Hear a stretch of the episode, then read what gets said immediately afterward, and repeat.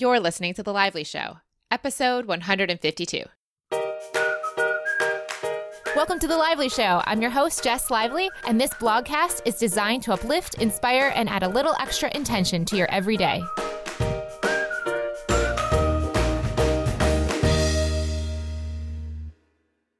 Welcome to the show, guys. Thank you so much, as always, for listening. I'm so excited to check in with you this week.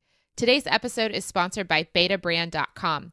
Betabrand's like a Kickstarter for fashion, so you can submit clothing ideas and get crowdfunding and see your designs come to life, all without having to deal with the hassle of dealing with the manufacturing yourself.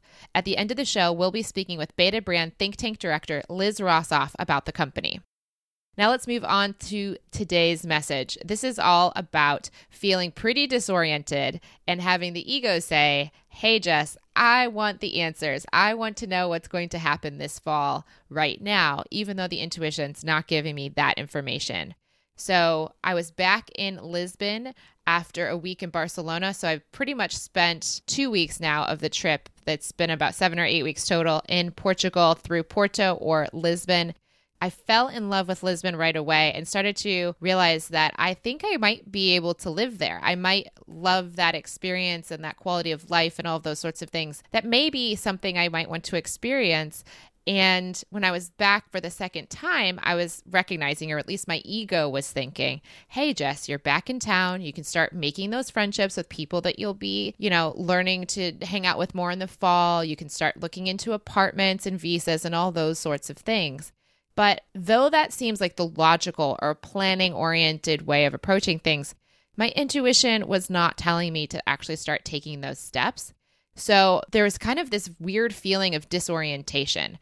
I've been in Portugal or in Europe now for almost 2 months now total. So I've gotten really used to the traveling lifestyle and the European lifestyle in some ways.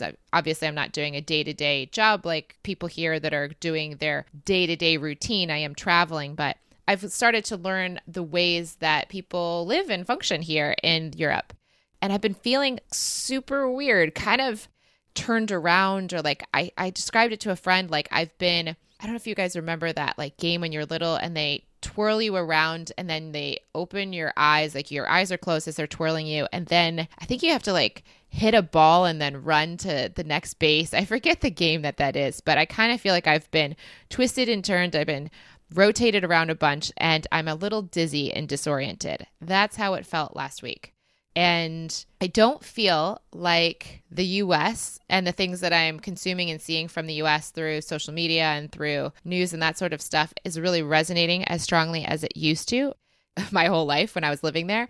And also here, there was this honeymoon period of embracing all things that are Portugal and Lisbon, all things that are European, and then having to really kind of settle into somewhat of a more routine and really get to know the cultures. I was recognizing I've now gotten used to the fact that I will be in many places where I have no idea what's being said around me. And it doesn't even faze me anymore for people to be speaking, for example, in Portuguese and listening to them go on. I just kind of sit there and wait for them to be done. And then we'll speak in English when I need to be speaking in those types of situations. And I've just realized that this is a totally different world. And living in it more than just traveling in it, or the idea of living in it more than just traveling in it, is also feeling kind of not like a fit. And I mentioned this in an Instagram message recently, and it was fascinating because Jen Lara of Upcycled Education on Instagram mentioned that there is this thing called the U-curve hypothesis. This curve, by the way, for everyone that's not necessarily traveling right now, I think this could apply to careers and relationships, new moves, and much more than just people that are expats going into a new culture. But Jen mentioned this, so I decided to look up what the heck is the U-curve hypothesis. And I think it really clearly explained what I've been experiencing. So it's been nice to know I'm not alone in these feelings of disorientation and not really feeling like the US is necessarily a fit, but Europe isn't a cozy fit either.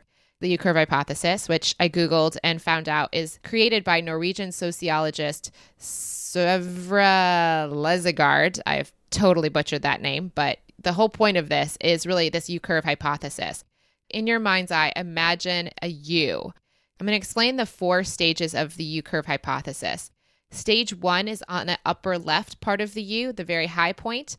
That is the honeymoon stage. That is what I was feeling the first week of Lisbon and definitely in the first month of travel. Everything is amazing. Everything is beautiful. Everything is better. You're just so excited and happy to be experiencing all of these new things and cultures, and everything is rosy. So I totally had that in my own life. But then I hit this last week, and I think this is something that we can all hit in our lives, no matter where we are, the crisis mode, which is at the bottom of the U. So there's this kind of trough where there's this crisis. And I think that's kind of where I've been, though I haven't had any actual crisis by any means happen to me.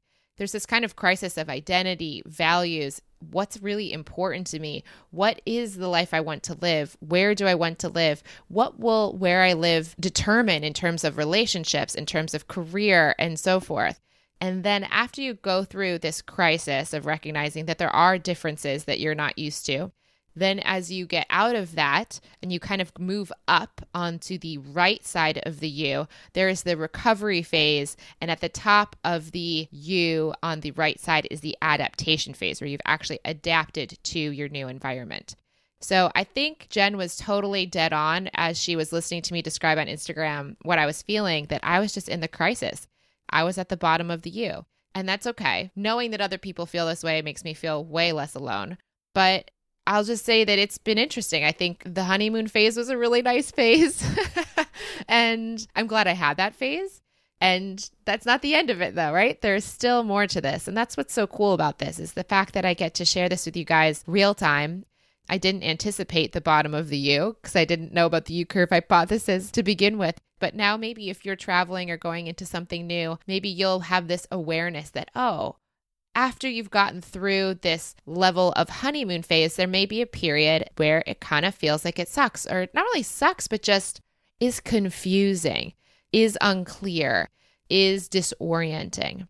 And as much as I do know my ego wants those answers and wants to jump ahead, right now, the quote that my wonderful friend and the person who bought the house from me in Ann Arbor, she shared this quote with me. And I think that this is literally where I am actually at right now in this very moment, in this disorientation.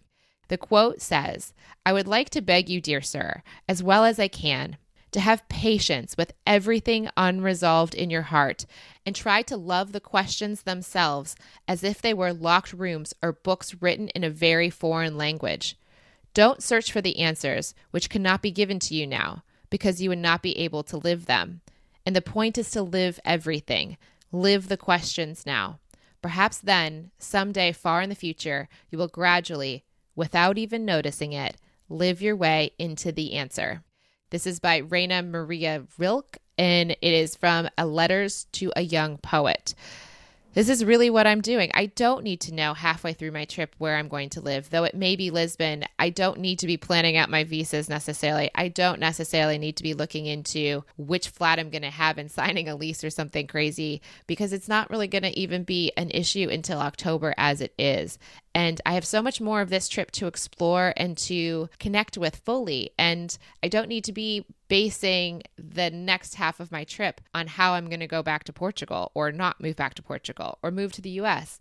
Really, I just need to keep sticking to adventure and flow, even when my ego is starting to say, hey, Jess, this crisis thing kind of sucks. Let's try to fill in the gaps. Let's try to fill in the voids. Let's try to remove the uncertainty. It was kind of fun for a while, but now you just want to know. And unlike all of that stuff I just said, which is what my ego has been telling me for the last few weeks, I don't need to search for the answers which cannot be given to me now, because I would not be able to live them. I just need to live this adventure. I just need to go back to flow. I just need to go back and find the adventures that come from it. It reminds me of a story that I heard from Abraham Hicks. They talk about this idea of this river. So if you imagine this rapids, you know, in Colorado, for example, and you get in this van and they take you up to this one point. They put you in the river in your boat and you go down the river, and then they take you out at another point further down the river. Well, Abraham Hicks was talking about how, this is kind of funny, that people say in life that if everything they want is downriver in their lives, then they kind of want people, you know, if they want to manifest what they want in their lives immediately, they're kind of saying, hey, can we just like take the car down and drive the car down to the exit point of the river and just get exactly what we want right now. So for me, that would be like, can I just figure out where I'm going to live in October right now? And what that essentially is doing is saying, I don't want to get in the rapids. I don't want to do the boat ride. I just want to skip the boat ride and get all the way down to the end of it. I want the answer now. I don't want to live the journey that will get to the answer. And the idea is that if you're actually going on a river raft, don't you want a ride on the river? Isn't that the whole point of life, is to live life, not to speed ahead to get to the answer as fast as possible? We got to live the questions and allow the answers to get filled in time. So this is my little story as I am recognizing my ego's urges and disorientation and possible culture crisis mode. And I can say now I am here in Italy. I am on my second day here in Rome, very briefly. I'll be moving in Italy much quicker than I did in Portugal. I'm not here for very long, but I can say that even just getting into this next phase and getting out of Lisbon and getting out of the place where I think I might end up, and maybe I still will, just getting back into the new adventure phase rather than just be kind of trying to settle down and get roots set in a new place that's not necessarily the right time has been good. So I'm starting to feel a little better. The crisis part of this, I think, is passing to some degree, but who knows? Maybe I'll end up back in the bottom of that U, and now I'll know that's okay. We can end up in the bottom of the U. It's just a part of the journey. It's just a part of the river. It's just a part of the rapids. And that's all okay. And we don't need to speed down in the car ride just to get to the bottom of the river. The idea of our lives is to actually go in the raft, down the rapids, and experience everything that life has to offer. And as we do, the answers will fill in. Everything will work out. It's all okay. And that's like, really, I'm just talking to myself right there. It's all okay. The answers will come. You're right where you need to be. You're doing a great job. Hopefully for you too, if you're feeling this way, I just want you to know I am feeling you. It can be hard, and it's okay to feel dizzy sometimes. It's okay to feel disoriented. It's okay to feel scared. And that doesn't mean you aren't loved. That doesn't mean you aren't cared for. That doesn't mean those answers won't come. They will. Have faith, find the flow, and go from that point into the adventure that is to follow. So there you have it, guys. That's my message for you today. Before I share where I'm going to be traveling to next, let's talk with Betabrand.com think tank director Liz Rosoff about today's sponsor, Betabrand.com.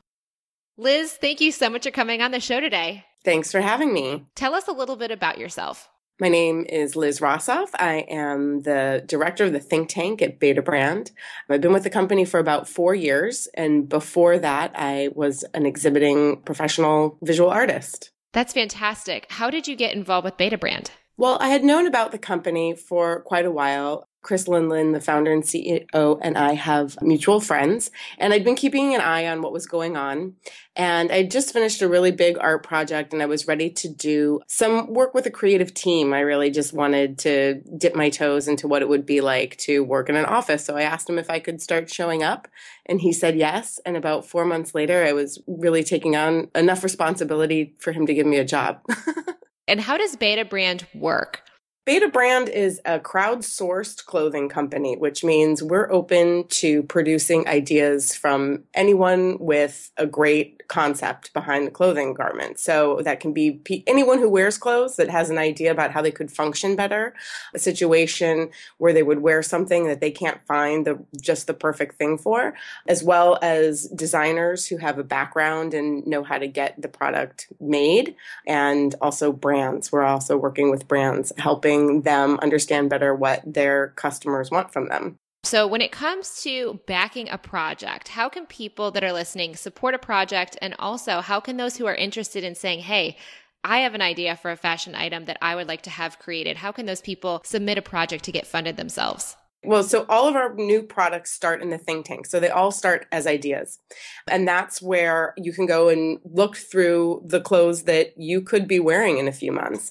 And you vote on them, you comment on them, you let the designer know what you like and what you don't like about it, how you would want to change something. And they listen to the audience. We glean a lot of information. By voting for it, you also become the first alerted to when that product actually becomes purchasable crowdfundable.